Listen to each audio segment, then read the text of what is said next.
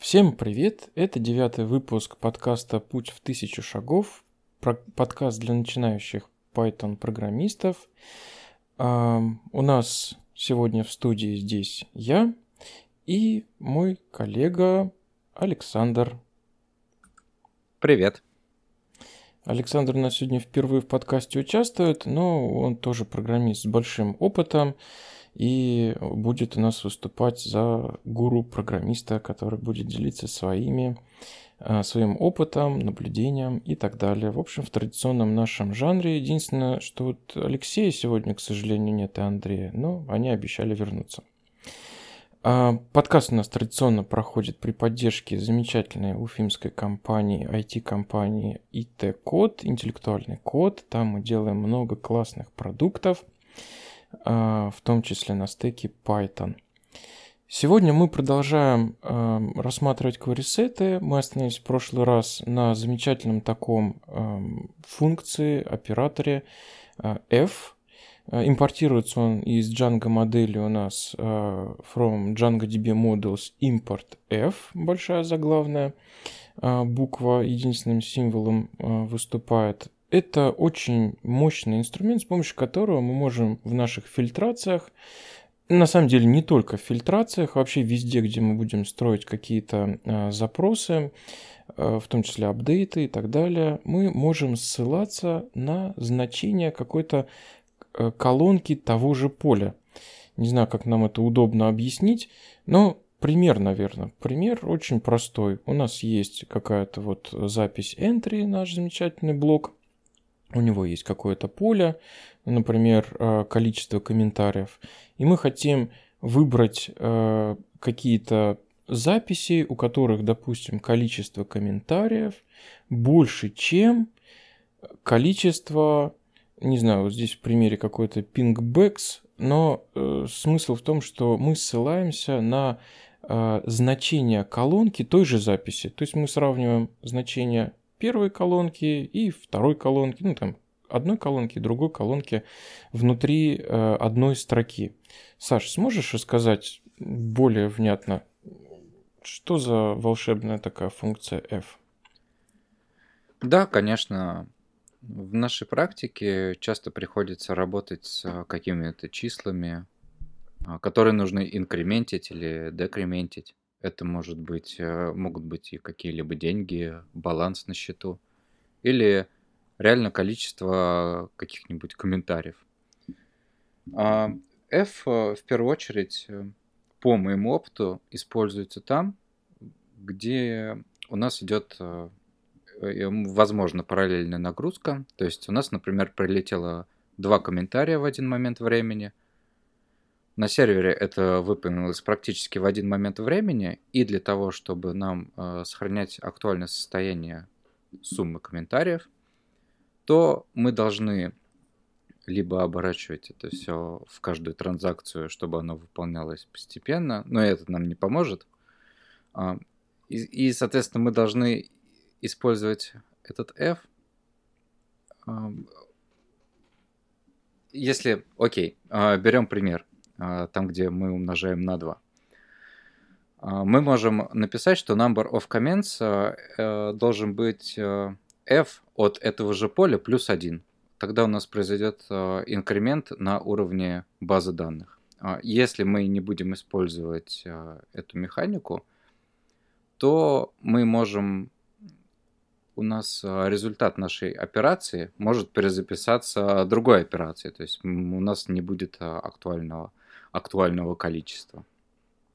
А в целом, опять же, а, из примеров, например, самых простых, это про баланс.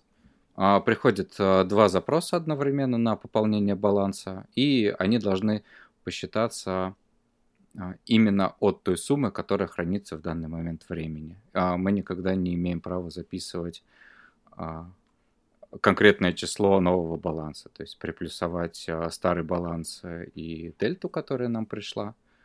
А, на Мы уровне питона делать... ты имеешь в виду, да, да? Да, на уровне питона, да, все правильно. Мы это должны делать именно на уровне базы данных. Да, слушай, это интересное свойство. Я, честно говоря, про него немножко подзабыл. А, наверное, потому что у меня в практике таких, э, такие ситуации не так часто возникают. Но ты совершенно прав. А, вот действительно, когда мы хотим не указывая конкретное значение, то есть не вычитывая в питон, приплюсовывая и потом записывая в базу, мы хотим записать значение этого поля, например, того же самого поля. То есть мы э, ссылаемся в апдейте на поле, которое у нас тут же в базе и берется. Умноженное или там измененное, да, приплюсованное. То есть прямо э, во время построения query мы говорим так, база данных. Я не знаю, что там конкретно будет, но вот ты сама вычитай из, из колонки такой-то, из поля такого-то, да, значения, и как ты его трансформируй. Это интересно, интересный прием. Я, честно говоря, вот в голове держал именно обычно вопросы фильтрации, когда мы делаем выборки, ну, я не знаю, там э, вот у нас много разных записей, и мы хотим взять те записи, которые вот именно для них мы э, рассчитываем какое-то условие фильтрации. Вот я не знаю, что бы такое из э, жизни, из примера взять. Количество каких-нибудь заявок, у которых, э, ну, допустим, время изменения, да, последнее время изменения, там больше двух месяцев.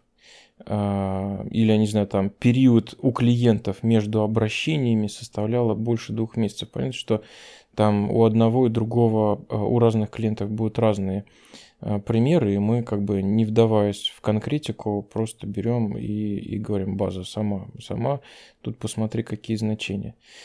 То есть, подводя итог, вот это вот поле f, почему оно f, оно как бы намек, что это field, да, ссылка, возможность обратиться э, к значению поля э, в самой этой базе данных, не, не получая конкретное значение его в Python. Наверное, как-то сумбурно мы рассказали, но вот, наверное, мне сходу лучше рассказать сложнее. F Тут есть... а, еще да, такой да. момент, что на практике это очень редко используется. И это достаточно такой частный случай. И даже сейчас еще какие-то... А, я ищу какие-то примеры, которые работают в продакшене, и мне буквально пару кейсов сказать, и то их очень сложно объяснить, и их можно сделать лучше. Ну, не знаю, вот э, то, что это кейсы не то чтобы ежедневные, во всяком случае, ну, да, вот в моей тоже практике, да, это правда, но те вещи, которые они делают, вот они прям, ну, действительно, например, тот же самый инкремент какого-то поля, какое решение будет лучше, чем через F э, ссылаться на него же апдейтить?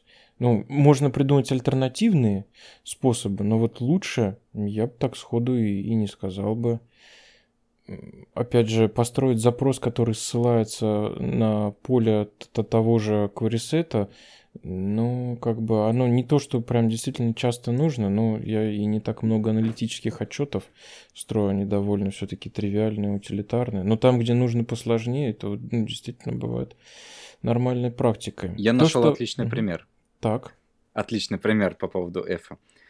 Мы считаем, а, например, сколько людей зашли на наш пост из блога. У нас, по-моему, был уже пример такой в uh-huh. документации. Это как раз-таки entry. И мы, когда не хотим э, делать плюс одного посещения, ну, мы, например, запоминаем количество посещений нашего entry. Если мы не хотим это считать прямо сейчас, мы это можем положить куда-нибудь э, куда-нибудь в селлере, и пусть оно считается на фоне. И, соответственно, в Celery мы делаем f плюс 1, и оно потихонечку набегает, набегает, и значения эти не перезаписываются о количестве просмотров. То есть мы просто как бы количество вот этих задач у нас, э, когда бы они ни были выполнены, они, когда довыполняются все, они как раз дадут правильное значение счетчика, потому что мы там и не указывали абсолютное значение, а мы говорили да, да. прямо во время запроса, посмотри свое текущее значение и прибавь к нему единичку. Окей. Что тут у нас еще интересного? Следующий э, раздел нам проговаривает, что мы в эфе можем не только конкретные значения полей использовать, но и через лукапы обращаться к встроенным функциям. Ну, например, у даты есть year функция SQL. Э, ну, как бы тут для меня никаких неожиданностей нет. Э, можно и отлично. Дальше в документации нам рассказывают э, про э, key и сокращенные э, лукапы, да, все, все пытаясь подобрать русское какое-то название, но э, лукапы, давайте вот их так и будем называть, да, то есть это некое волшебное обращение, которое позволяет нам либо э, джойниться с таблицами, либо прописывать условия, там, э, например, greater, later, in, и так далее. Итак, что у нас с приморяки? Ну, во-первых, а, мы можем с одинаковым успехом, как бы у нас есть синоним для ID, это приморяки, мы, наверное, даже этого касались уже раньше. А, с приморяки что? Мы можем вытаскивать значение по конкретному ID-шнику, сказать ID равно 14 или приморяки равно 14. В принципе, опять же, тут ничего удивительного нет, э, потому что key это у нас integer по умолчанию, соответственно, мы можем вытащить запись с конкретным идентификатором, если она у нас, если у нас знание про этот идентификатор есть. Можем э, явно прописать lookup э, ID двойное подчеркивание exact. Ну, как бы так обычно никто не делает, потому что оно подразумевается честно говоря, практические примеры какие-то очень там ближе уже к какому-то метапрограммированию отдает, когда нужно exact писать вместо просто равно. Другое дело, что вот иногда бывает имеет смысл э, I exact, мол, типа игнорирую регистр, но это уже совсем другое дело. Итак, что мы еще с примаряке можем делать? Мы можем сказать, что нас интересуют записи э, и указать массив, key, то есть, а, вот, например, мы хотим вычитать несколько блогов, как у нас в примере тут прописано в документации. blog.objects.filter, key, двойное подчеркивание, in равно и массив. Ну, на самом деле, не обязательно массив, а просто итерируемый какой-то объект. Это бы нам подошло. Соответственно, нам этот фильтр вернет query set, в котором будет содержаться несколько записей с конкретными перечисленными ID-шниками.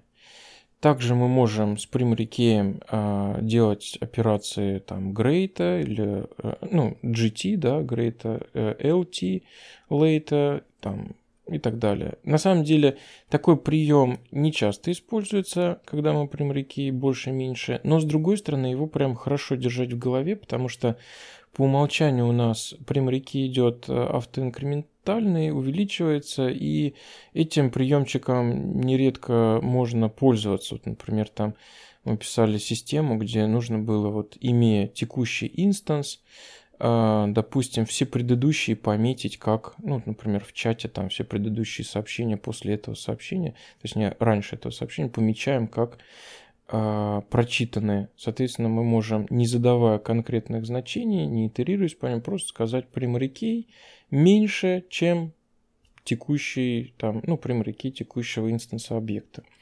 Довольно удобно. А, также а, нам напоминают в документации, что мы можем ссылаться на ID-шник через связанные, ну, через связи, через там foreign key. Например, имея объект entry, объект, вот э, за, запись в блоге, да, мы можем вполне себе пофильтровать через foreign key, там, блог, то есть пишем фильтр, блок, двойное подчеркивание, ID и равно какое-то значение. Но опять же, тут в принципе я ничего необыкновенного не вижу. ID и primary key это такая же колонка в базе данных, пусть по умолчанию она и создается автоматически, но с ней можно оперировать в принципе как и Э, с любыми другими с э, колонками и полями. Саша, у тебя есть какая-то интересная практика, связанная вот в этом ключе с примарикеем, его сравнениями и так далее? Да, нет, ты очень хороший пример рассказал про чаты, сообщения. А, мы, у нас была точно такая же механика практически во всех э, приложениях, которые мы писали, связанные с э, перепиской. Это действительно очень хорошо работает. А в целом, то, что написано в документации, я не использую, не экзакты. PK мы не используем, потому что это не явно. Мы всегда помним, что у нас э, при создании модели генерируется поле ID автоматически, которое становится key. И, в принципе, используем всегда ID. То есть пока мы, в принципе, никогда не употребляем. Вот ты знаешь, я долгое время тоже всегда а, использовал ID. И мне, честно говоря, последние годы начинают немножко сбивать с этой практики то, что сама Django в доке и во всяких разных местах часто употребляет именно primary key, PK. DRF, да, Django REST Framework тоже вот такой термин использует. И я, честно говоря, в некоторых новых приложениях стал писать, отдавать предпочтение вместо ID key. Ну, это все на самом деле ерунда и большого значения не имеет. Просто а, как будто бы так вот а, сами джангисты отдают предпочтение именно key, нежели ID. Хотя это синонимы. Так, Дальше Тут, раздел. а, извини, да. я тебя прерву. А, Тут знаешь, в чем может быть дело? А, ПК лучше использовать, когда есть возможность изменить этот primary key в будущем. То есть, если у нас раньше был ID, а мы заменили его на тот же UUID, то нам придется переписать все. Да, есть такая тонкая разница, но на практике я Да, на практике наоборот. практически такого никогда не бывает. Да, более того, я очень стараюсь там пять раз подумать, прежде чем э, переопределять стандартный ID примерки. Лучше, если у нас есть действительно какой-то там внешний идентификатор, ну, добавить его явно и сказать его там, допустим, unique true, по смыслу получится то же самое. Да, у нас получится отдельная колонка, но если нас никто не заставляет э, там как-то сильно сильно за размером следить, или это какая-то навязанная снаружи структура таблицы, то да и ладно, пусть будет две таблицы, две колонки. Зато все явненько будет. Следующий функционал, касающийся лукапа, мы его упоминали неоднократно, это, ну вот по сути, это э, возможность игнорировать регистр. По факту, я, честно говоря, даже уже подзабыл, так это или нет. Напомни мне, Саш, что вот э, приписывание I, I exact, I contains, I starts with, I ends with, да, то есть вот как бы стандартная операция совпадения, содержания, начала и так далее. Если мы хотим ее сделать с игнорированием регистра, то в SQL это транслируется в like. Понятно, что contains он по-любому, что как бы I, что не I, он у нас будет э, э, превращаться в like. Ну, также starts with, with. А вот как бы iExact у нас тоже, да, превращается в игнорирование регистра. Тут вот не помнишь, как это работает? Да, к сожалению, нет, не очень. Ну, как бы все достаточно просто. В общем, у нас есть э, ряд запросов, которые Э, помимо стандартных своих форм, позволяют э, себя же использовать, но с игнорированием регистра. Это транслируется в запрос SQL like. Ну, такая специальная конструкция, где мы можем сделать, употреблять волшебное слово процент, означающее, что в этом месте у нас будет э, любой символ. Но это как бы SQL синтаксис, наверное, тут об этом не стоит сейчас углубляться. Главное, что на уровне Django мы используем такие лукапы, которые позволяют нам э, искать э, по начальному совпадению, по содержимому и так далее. Очень мощные лукапы, я прям часто их использую в своей работе, иногда они просто незаменимы. Я тут дополню чуть-чуть. Угу. Да, а, про I. А, почему I? Потому что есть like, а есть I like. А, на А-а-а. уровне SQL как раз I like отвечает за case э, sensitive. А я вот этого нюанса уже и забыл как он в SQL делает. А ты не помнишь э, особенностей? Ну, наверное, мы с Андреем говорили по поводу индексирования. У меня было четкое ощущение, что э, игнорирование регистра не такое удобное с точки зрения индекса, но вот Андрей проговорил, что, наверное, это сильно зависит от, собственно, самого индекса. Ну, наверное, так оно и есть. Так, кэширование кварисетов.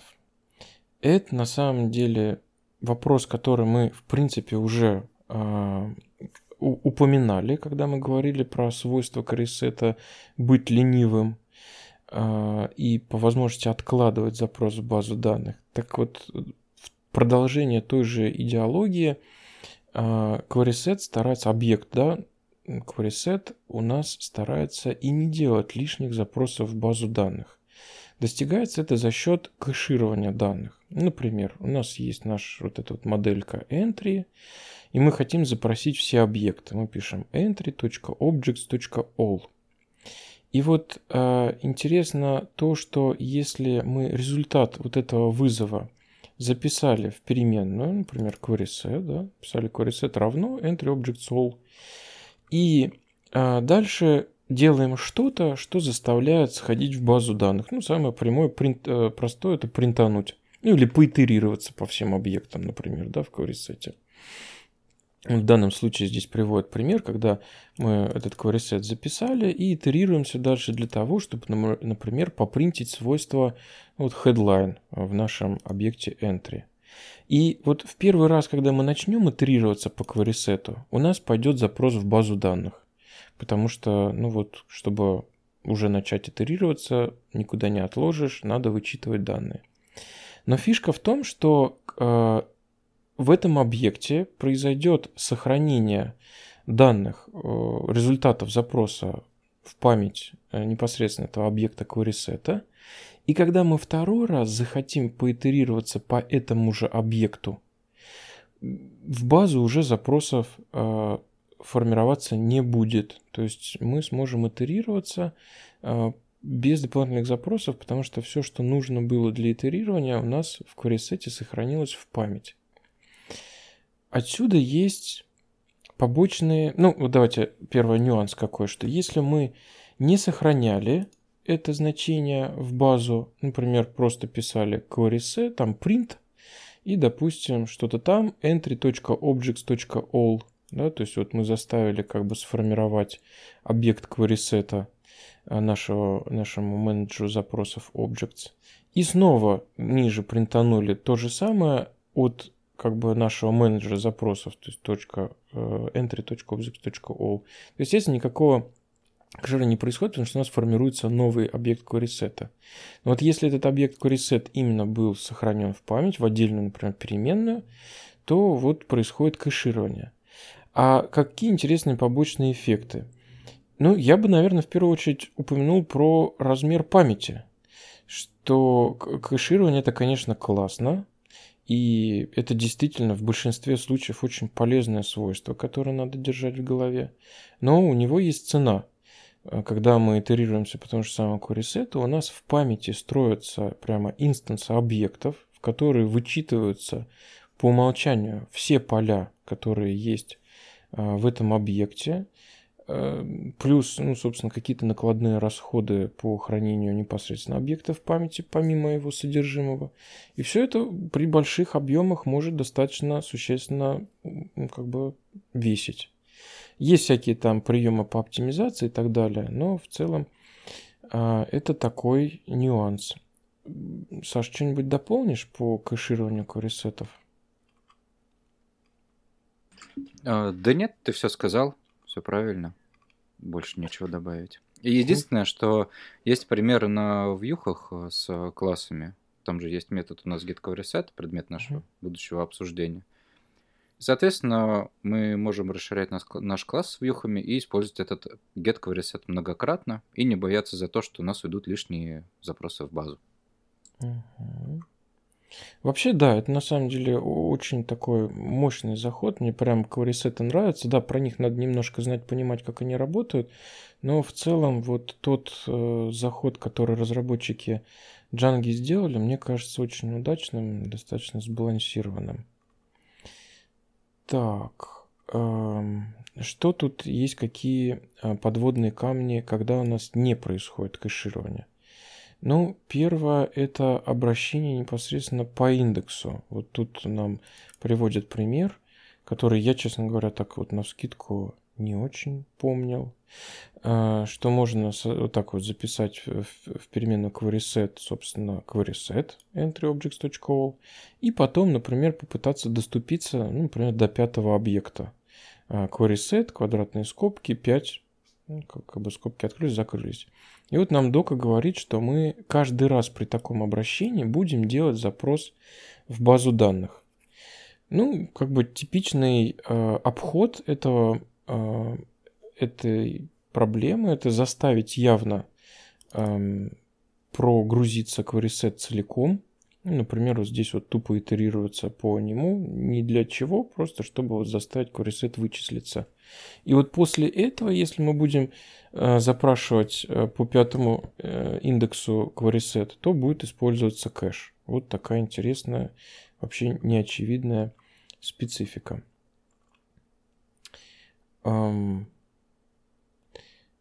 Тут у нас есть пример, когда queryset могут использовать в булевом контексте. Для чего это делается? Для того, чтобы, я так понимаю, просто заставить вычислиться этот кэш явно. Э, ну и потом собственно, идет работа с query Также можно э, заставить выч... А, ну тут, собственно, что приводятся разные приемы, как заставить query э, вычитаться в памяти. Первое – это написать генератор. Например, тут вот квадратные скобки, entry for entry in query Собственно, квадратные скобки закрылись. Ну, на мой вкус, как-то вот без дела довольно многословно. Использовать Э, оператор bool, там bool и в скобках query set для того, чтобы заставить вычислить. Мне кажется, это все какие-то не супер очевидные приемы. Я вот на практике обычно использую э, для того, чтобы э, сохранить в памяти этот query set, я его оборачиваю в лист. Фактически как бы превращаю в массив. Ну, и либо сохраняю его куда-то, либо просто Таким образом форсирую вычисление его.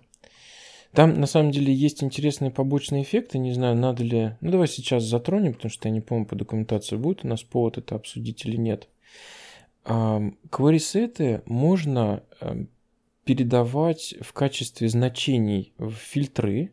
Ну, например, э, мы можем использовать, там, допустим, вот у QuerySet есть такой метод values, где мы будем вычислять конкретные айдишники. И мы можем, например, прописать там entry, objects.filter, id, э, in и дальше какой-то QuerySet, который возвращает список айдишников. И вот есть существенный нюанс, что если мы будем QuerySet передавать как аргументы для построения вот этих вот фильтраций, то база данных будет стремиться а, поступить умно, а, не вычитывать их в память, а прямо использовать в качестве подзапроса. Если же мы закэшируем это значение, обернем в лист, ну тут как бы вопрос даже не в том, что мы закэшируем именно query а закэшируем там результат вот эти айдишники из query да, и будем уже говорить, что там id in равно и не ссылка на query а ссылка на массив со значениями, то таким образом мы заставим Django построить SQL запрос, не используя подзапрос, а используя конкретные значения. То есть там прям будут перечислены айдишники 1, 2, 3, 5, 10. У этого всего есть побочные эффекты, там как бы кэширование значения, оно по памяти более прожорливое, обычно в баз данных есть какая-то критическая величина, что там, допустим, э, запрос, когда ID in и дальше идет массив, там, скажем, до тысячи значений, у него работает достаточно быстро, а если мы там уже передадим миллион каких-то значений, то это может либо не выполниться вовсе, либо будет не оптимально. И тут вот как бы использование под запроса будет более оптимально. Но вот вообще, если мы говорим про небольшие э, выборки, то подзапросы, как правило, работают медленнее, поэтому это еще одно из мест, где хорошо бы подумать про то, что э, закэшировать, ну, в данном случае не query а значение каких-то полей query может быть лучшим решением, чем э, использование чистого query Немножко отклонения в сторону, но вот просто был повод, а момент важный. Так, следующий раздел – это запросы с JSON-филдами. Э, Саша, у тебя был опыт э, использования JSON-филдов и прямо умной фильтрации с использованием вот вложенных структур в JSON? К сожалению, нет. Но мы часто используем JSON field э, в тех случаях, когда нам приходит большая пачка данных, и мы хотим все хранить на всякий случай, но мы не хотим делать под каждое отдельное поле. А еще если там внутри этого JSON еще какие-то структуры есть, то это, соответственно, дополнительные связи. Это не очень все удобно, но хранить хочется зачем-то. Ну, потом поздний дебаг и все такое. А в целом, я придерживаюсь того мнения, что можно использовать JSON Field, но при этом не знать, как а, он, а, соответственно, как по нему искать разные операции. Достаточно просто зайти, э, знать о том, что это можно делать, а потом зайти в документацию и почитать. Я с тобой согласен. К сожалению, у меня здесь опыта э, использования э, умных фильтров э, с использованием вот именно возможности JSON нет. Главным образом, потому что эти возможности специфичные, насколько я помню, для Postgres и другие базы данных, по-моему, не особенно это поддерживают. Может, Oracle, но Oracle же он у нас дорогой и, наверное, не очень это интересно.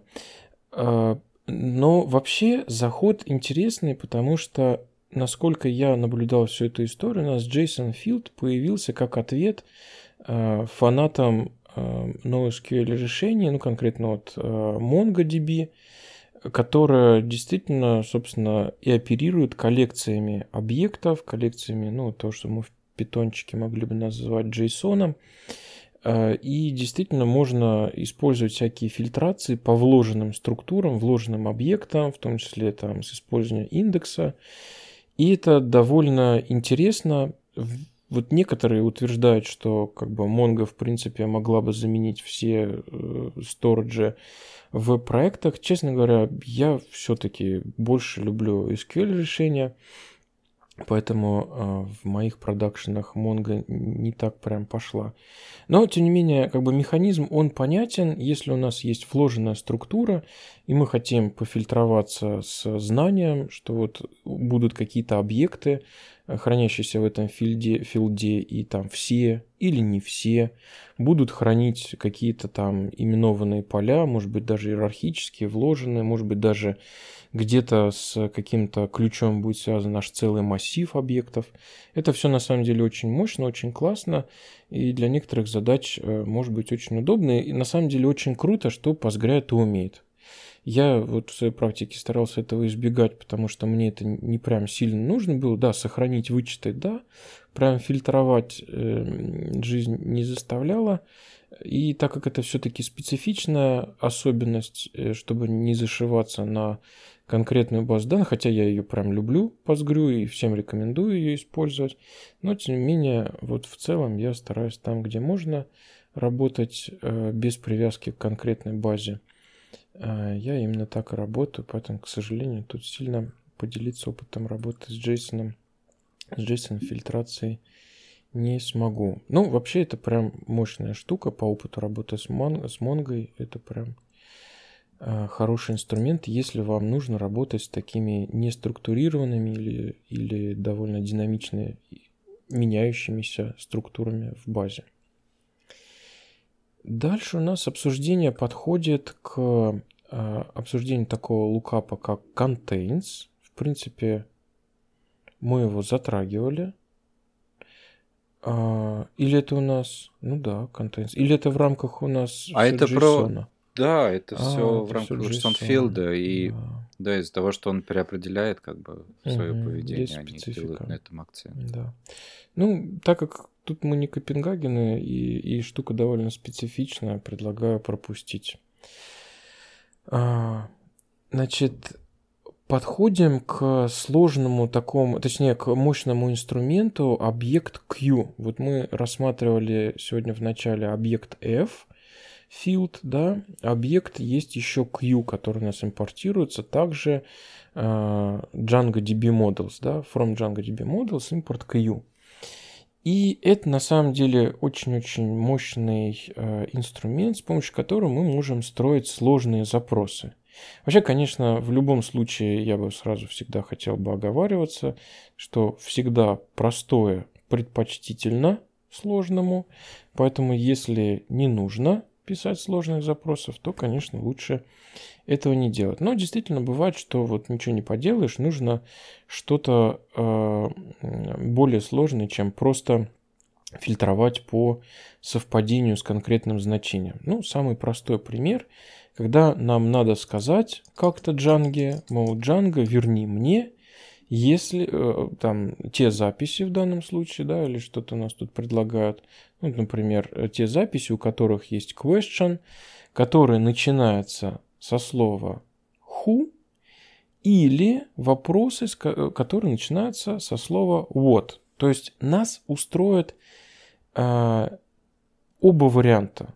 С точки зрения SQL запроса, это у нас э, запрос с использованием э, вот, конструкции OR. Да? Э, причем это может быть все замешано на, там, допустим, статья старше определенной даты от, ну, там, по определенной тематике и вопрос содержит или то, или то. Вот чтобы реализовать такую конструкцию, э, конструкцию, допустим, OR, мы как раз и используем вот этот вот волшебный объект Q. Что принимает у нас этот объект Q? В качестве аргументов он принимает те же самые наши, как и фильтр, конструкции, где у нас в качестве имени аргумента функции, параметра функции используются наши вот эти вот ссылки на поля, использование лукапов. Тут все, все стандартно. Ну и значение это вот, собственно, значение, которое нас интересует. То есть тут все то же самое, как бы если бы мы строили запрос фильтр. Но фишка в том, что этих Q объектов. У нас может быть некоторое количество, и мы их можем а, писать один за другим, то есть Q, скобка открылась, какие-то там параметры фильтрации, которые, вот, может быть больше, чем один, и все, что у нас через запятую будет там перечислено, так же, как и фильтрации, будет объединяться через операцию AND, да, при построении запроса. Но фишка что, в том, что мы можем написать Q, скобки открылись, закрылись какими-то параметрами. Дальше вот эта вот вертикальная черта, да, pipe наш, и другой объект Q. За ним может быть снова там вот эта вот вертикальная черта и еще объект Q. И вот все, что мы через такую вертикальную черту объединили, у нас все будет идти, э, объединяться в SQL запросе условием O. То есть или то, или то, или то. Можно это можно эти объекты Q объединять не только через вертикальную черту, но и через э, знак амперсант, правильно? Также он у нас называется end, короче, вот этот вот значок. А, и, значит, этот знак нам будет э, заставлять построить SQL-запрос с использованием end. То есть мы, в принципе, можем строить сложные конструкции, где у нас какие-то аргументы э, перечисляются и должны быть объединены с помощью O, что-то у нас должно быть объединено с помощью end, и в итоге мы получим э, такой вот сложный запрос. Перед объектом Q мы можем использовать еще и знак тильда, чтобы заставить сформировать частицу not поставить, то есть отрицание, то есть инвертировать то значение, которое мы передали внутри. И опять же, все это у нас э, может сочетаться вот этими пайпами и так далее. Не знаю, насколько это на слух э, легко воспринимается, наверное, не очень легко воспринимается. Но э, что тут важно понять, что объект Q нам позволяет строить, собственно, сложные запросы с использованием O или, да, вот этой вот операции, э, с использованием отрицания not. Э, вот. Что ты хочешь сказать, Саш, по этому поводу? А, хочу сказать, что не все так просто на самом деле, и Q это достаточно сильный механизм, который охватывает, у которого есть достаточно много возможностей, которые, возможно, не описаны в доке, или, возможно, это будет дальше. Но мы можем выделять эти Q-запросы в переменную, то есть использовать их вне фильтров, а, составлять какой-то достаточно сложный запрос с условиями, использовать операторы равенство вместе с вертикальными, вертикальной чертой или с амперсантами, составлять очень сложные запросы и делать их при этом читаемыми. Тут э, примеры без скриншотов или еще чего-то, наверное, провести очень сложно будет, но такие запросы могут быть э, по 15 строчек и довольно хорошо читаться. Да, вот на практике из того, что э, хочется, наверное, отметить, что вот бывает э, условия фильтрации у нас строятся динамически сложно, и одно на другое может быть вот так вот хитро завязано с или.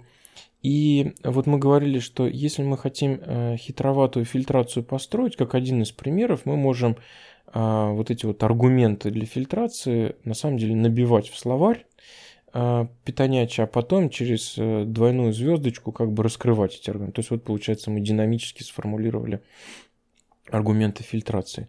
Продолжая эту же тему, да, я вот соглашусь, что э, эти запросы можно строить э, с использованием объекта Q, докидывая по, по ходу песни э, еще и еще вот эти вот условия объединения там через или, через и нашего запроса. Еще я бы вот хотел обратить внимание, что Q механизм, э, вот этот, этот объект Q, используется у нас не только в фильтрации но и э, в, например, определении тех же самых констрейнтов, когда мы говорим там, э, допустим, unique together, и хотим прописать какой-то, ну, там есть такой атрибут condition, мол, условие, при котором применяется этот constraint, это ограничение. И там тоже используются вот эти объекты Q. И что-то, мне кажется, где-то они еще встречались. То есть, в принципе, это э, механизм, который завязан не только на фильтрацию, но и, в принципе, достаточно общий, э, который, собственно, Django, URM позволяет строить достаточно сложные SQL-запросы.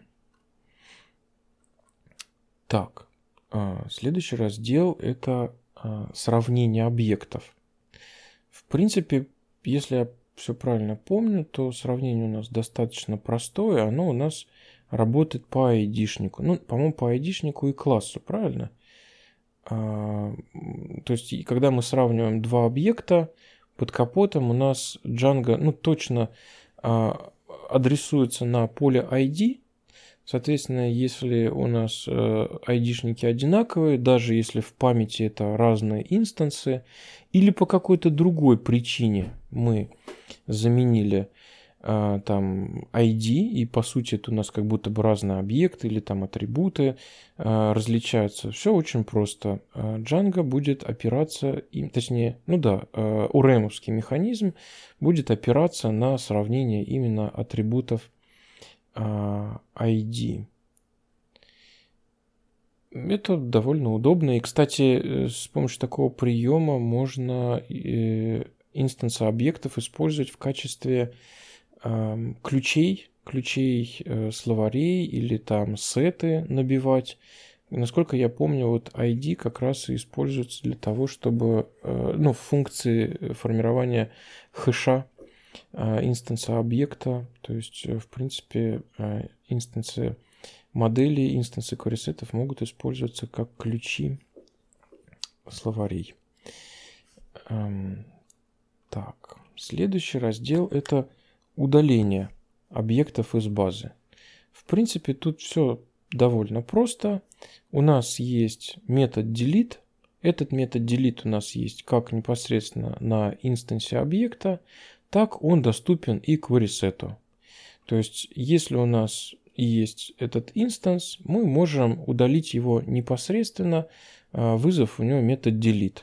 Интересно то, что он удалится из базы, но в памяти он останется. Поэтому, если вдруг с ним еще что-то дальше поделать нужно, ну или просто надо понимать, что вот если вот он есть э, в памяти, то вызов метода delete с самим-то объектом ничего не сделает. А, но из базы он будет а, удален. Так вот, помимо того, что у инстанса можно дернуть, можно а, построить некий set там с условием фильтрации, например, там все записи, у которых вот, э, ну вот, допустим, год тут в примере 2005, да, и, соответственно, э, у такого query вызвать метод delete, соответственно, все те объекты, будет построен запрос в базу данных SQL, запрос delete, э, где, под который попадут все объекты, которые удовлетворяли условиям фильтрации этого query -сета. Ну, наверное, еще из специфичных механизмов я бы, наверное, упомянул, что если мы вызываем метод delete на инстансе объекта, то у нас будут срабатывать всякие механизмы сигналов в Django. А если мы queryset будем дергать, то там сигнальная система Django срабатывать не будет. Поэтому если у нас какие-то хуки были на это завязаны, то они не особенно и сработают. Саш, какая-то интересная практика по поводу удаления у тебя есть? Да, мы никогда не используем delete на кварисетах, потому что, опять же, сигналы и логирование приходится все время итерироваться и удалять каждый объект. Да, по это прям удобно кварисетом грохнуть, но на практике, если у нас что-то более-менее сложное, какой-то проект, вот тот же самый логирование, да, как, как нам приходится вводить логирование на уровне объектов, то все уже вызвать кварисет не особо-то и вариант. Так. Это то же самое, кстати, как и с апдейтом. Да-да-да. Да, с апдейтом. Delete примерно. Там же, где апдейт, и что использование апдейта достаточно так странно. Ну, не считая миграции каких-нибудь или что-то того, что не нужно ничего делать, кроме как апдейт. Угу. Все равно такое как-то непонятное ощущение от использования делиты и апдейты на query-сайте. Да, вот я в предыдущих э, выпусках делился своим впечатлением, что я, честно говоря, вообще говоря, очень люблю э, делиты, апдейты на уровне query ну, в том плане, что они мне по душе, потому что я знаю с точки зрения э, нагрузки на все, э, это очень оптимальный механизм, потому что мы просто бахнем э, SQL запрос на уровне базы данных, и она все сделает без какого-то вычитывания там куда-то, да. Но чем больше работаешь с Django, тем э, четче складывается впечатление, что, наверное, это не самое удачное решение, потому что э, всякая машинерия, которая может быть даже не очень явная, та же самая сигнальная система в Django, э, она просто не сработает. И ты такой, хм, вроде как выглядело, что это эквивалентная операция, а оказывается, что есть тонкие побочные эффекты. Так, следующий механизм это э, копирование я бы даже сказал, клонирования инстансов модели.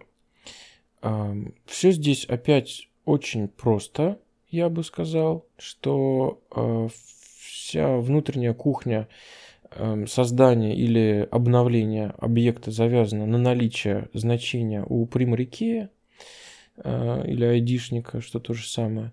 Соответственно, если мы вычитаем какой-то объект из базы данных, вычитаем или создадим. Вот мы его засейвили, у него есть айдишник, у него есть запись в базе. Теперь мы ничего не меняем, а, кроме как затираем primary key на none, а, вызываем save, и у нас все волшебно создается копия этого объекта в базе данных. Единственное, вот я смотрю в доке, здесь есть какая-то отсылка на мет, ну, вот это вот э, скрытое поле state adding true. То есть вот здесь в доке говорят, надо не только key в none взвести, но еще и э, state adding true задать. Я, честно говоря, вот не помню, чтобы мы этим пользовались, и оно прям работало. То ли это какие-то новшества, ну вот, вот точно мы довольно широко использовали практику такого, может быть, около хакерского, но тем не менее клонирования объектов с затиранием примреке. Э, Саш, дополнишь чем-нибудь? Я первый раз вижу этот стейт. А, скорее всего, это что-то появилось в третьей версии. А, и это довольно... Это очень странно выглядит, потому что раньше было все просто а, поставь в примере Кейнан, сохрани, и все будет хорошо. А теперь тебе надо делать две операции угу. и не забыть. Ну, не знаю, и выглядит это очень странно. Ладно, там была бы какая-нибудь функция, метод, точнее, который бы делал какое-то обнуление, после которого ты сохраняешь. А так у тебя две операции и чё? Ну, короче, выглядит очень странно. Мне кажется, это завязки на какие-то внутренние механизмы, может быть, там... Ну ладно, не буду нагонять. Ну да, вот э, в доке тут написано, типа, в простом случае занулите key и установить вот этот вот state adding в значение true. Ну вот теперь две операции. Согласен, выглядит это не так элегантно, как раньше. Зачем так делать? Ну, наверное, были какие-то причины. Так, обновление множества объектов. В принципе, мы затрагивали этот вопрос. Это вот э, как объект delete, э, точнее метод delete у queryset. Так вот, объект есть update. Только с делитом там все проще, он аргументов не принимает. А update э, у queryset метод update принимает аргументы, в которых, собственно, перечисляются качестве э, названия параметра это вот поле, которое мы будем апдейтить, но в качестве значения это вот новое значение. Ну, либо вот конкретное, либо, как мы могли говорить, там этот объект Q можно, э, объект F можно использовать и так далее.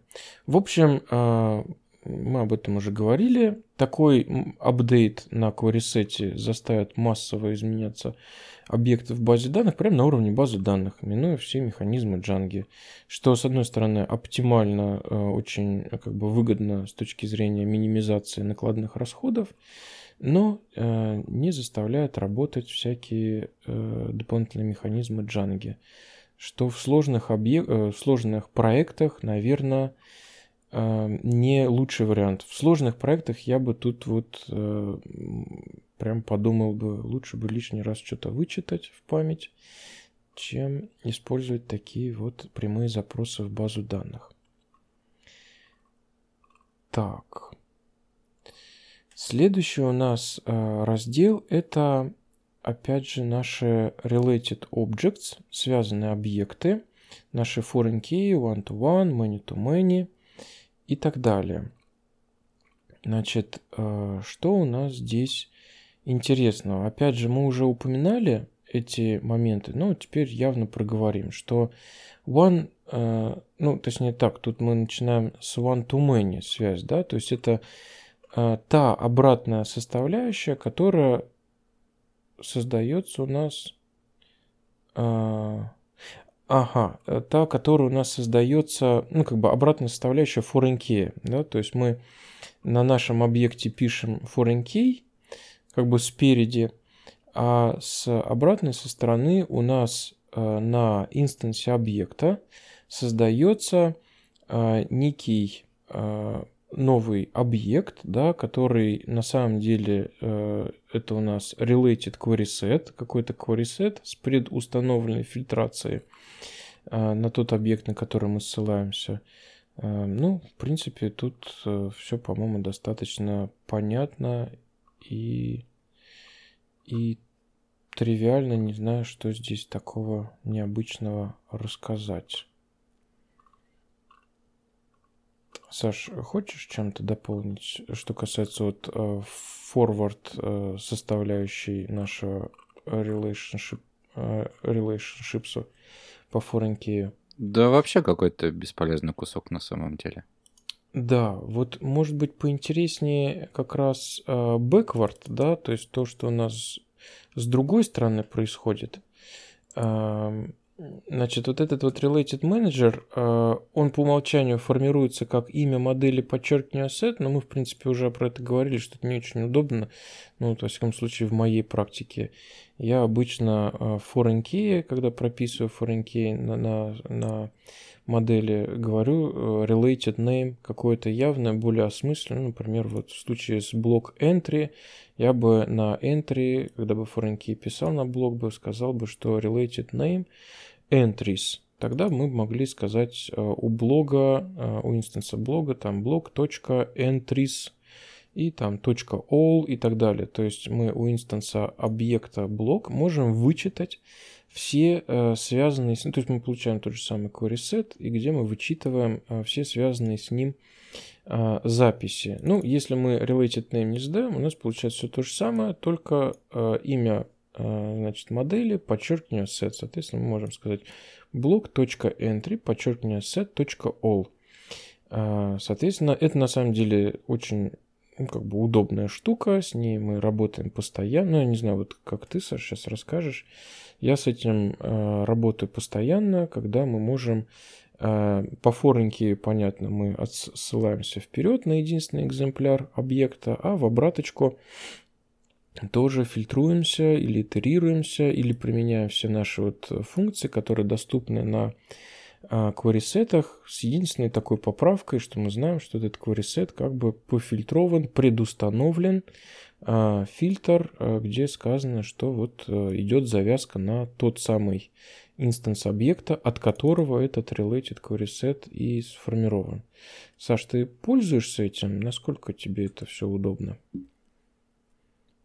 Мы в каждой модели пишем, в каждой связи, точнее, прописываем related name потому что стандартное поведение с сетом это ну, нечитаемо, и плюс э, нижнее подчеркивание это по большей части всегда плохо. Мы стараемся делать так, чтобы у нас было минимум переменных с нижним подчеркиванием, минимум related name, чтобы было все просто и понятно. Плюс э, related name часто нужны, когда у тебя есть две связи к одному и тому же классу. Например, а, один э, идет одна связь one-to-one на активную подписку, ну, какая-либо абстрактная подписка, и идет э, foreign key на историю подписок. А активная подписка – это просто такой небольшой лайфхак, который позволяет просто и понятно а, определять текущую активную подписку, не надо ее вытаскивать из кучи. Да, это небольшой оверхед, но в целом нам такой подход нравится. И вот в этом случае нам очень помогает related name. Когда мы от э, сущности подписки пытаемся найти активную, у нас один related name, а когда мы пытаемся найти все, у нас другой related name. Ну, очень достаточно удобно все это получается в итоге. Да, более того, Django просто поругается, если мы явно не зададим, она скажет, что ой, что-то мы автоматические правила формирования имен для двух разных полей дали один и тот же uh, related name. Да. Типа, братан, помоги, задай, поправь. Я на самом деле, по-моему, в первый раз именно так и познакомился вообще с наличием такого атрибута, когда вот столкнулся с этой ситуацией, стал разбираться, оказывается, что вот вообще там формируются эти related менеджеры. Прикольно, не знал. И, и стал копать, это оказалось удобно. Что вот действительно, помимо фильтрации, э, что еще интересно и удобно с этими related менеджерами, то, что они обладают дополнительными методами, которые позволяют а, прямо, вот так сказать, не отходя ни от чего, накидывать дополнительные объекты а, или связи добавлять. Ну, то есть вот если у нас есть тот же самый пример блок и entry, вот у нас entry ссылается по foreign key на блок, соответственно, у блога есть related, а, related manager, который дает query сеты с всеми энтрами этого блога. Итак, вот у нас есть блок, точка, ну, допустим, мы ничего не переопределяли, entry подчеркивание set, all, например, да, чтобы вычитать все записи. Помимо вот объект э, метода all, у нас есть а, методы для а, создания и вообще управления связями с этими объектами. То есть первое, мы, я бы вот тут, тут в алфавитном, по порядке Хотя нет, вообще не понятно в каком порядке. Первым здесь э, рассказывать про метод add, я бы сказал про метод create. То есть э, мы можем сказать э, block.entryset.create и передать все аргументы для создания entry. В принципе, это то же самое, как э, просто с чистого листа создавать entry. Единственное, нам не надо будет задавать в качестве значения аргумента атрибут блок. Потому что он у нас как бы, так как это related manager, related manager и так знает, на какой блок мы тут ссылаемся. А, казалось бы, вроде то же самое. В чем фишка? На мой вкус а, интерес в том, что это получается примерно на, ну как минимум на одну строку короче. И оно по идиоматичности бывает, на мой вкус, более выразительно. То есть вот мы держим этот инстанс, интересующий нас блок, и мы прям тут говорим, вот создаем мне дополнительную запись в него. И вот когда мы акцент хотим поставить именно на контекст, что вот мы в контексте блога, вот, допустим, он у нас тут является главной сущностью нашей вьюхи или чего-то, вот не хотелось бы отвлекать внимание на то, что вот вы тут с блогом работали, работали, да, теперь забудьте, отложить это в сторонку, сейчас мы будем создавать новый объект. Вот чтобы такого переключения не было, на мой вкус как раз бывает очень удобно вызвать метод create именно от related manager. В принципе, тут ничего такого уж э, магии не происходит, просто предустанавливается заранее атрибут, э, но, на мой взгляд, это довольно выразительно. Помимо метода create у нас есть метод add, который позволяет уже существующие объекты э, связать с этим инстансом. Remove, который позволяет нам, насколько я помню, не удалить а, не, смотри, remove the specified objects from the related objects. Не, ну все-таки remove это, по-моему, про то, что мы связь разрываем, а не объект удаляем, правильно? Иначе мы Да, вызывали метод delete, да. Так, с помощью remove мы можем поудалять вот... э, Кстати, вот вообще мы говорим про вот эти все методы, они у нас же э, вполне справедливы и для many-to-many связи, правильно же? Э, Related Manager. Во всяком случае, с many to many у нас те же самые методы используются. Короче, мы можем э, удалить э, у блога конкретные записи, при этом сами записи в базе данных сохранятся, просто мы вот как бы занулим вот эту связь с ними. Либо мы можем у Related Manager вызвать метод clear, чтобы очистить все связи, ну то есть как бы, грубо говоря, блок очистить от всех записи, при этом сами записи из базы не удаляются. Ну и, собственно, метод set, который позволяет а, задать, вот, как бы очистить все те объекты, которые были раньше связаны, и установить, что вот, ну, как бы это сокращение от clear и add перечисляя, перечисляя конкретный объект. То есть одним махом мы можем сказать так вот, неважно, что там было раньше, вот теперь у нас такие объекты связаны с нашим а, инстансом, от которого строится а, Related Manager. Что скажешь здесь, Саш? На практике это все используется достаточно редко. Но об этом полезно знать, э, нужно помнить, и в некоторых случаях лучше одно, в некоторых другое. Опять же, в некоторых случаях лучше create делать, в некоторых, э, если, доста- если достаточно много кода, то лучше сначала все создать, а потом уже соединить. Ну, опять же, нужно смотреть по ситуации, но в целом нужно знать об этом. Угу. Я на самом деле предлагаю на этом сегодня заканчивать. У нас тут целый час получился, в принципе, чтобы голову не перегружать. Э, сегодня мы затронули много достаточно таких э, тем тонких, не знаю, насколько удалось это на слух хорошо рассказать. Но, тем не менее, надеюсь, что что-то полезное мы сегодня донесли. А, спасибо за внимание. Всем спасибо. Пока-пока. Спасибочки. Пока-пока.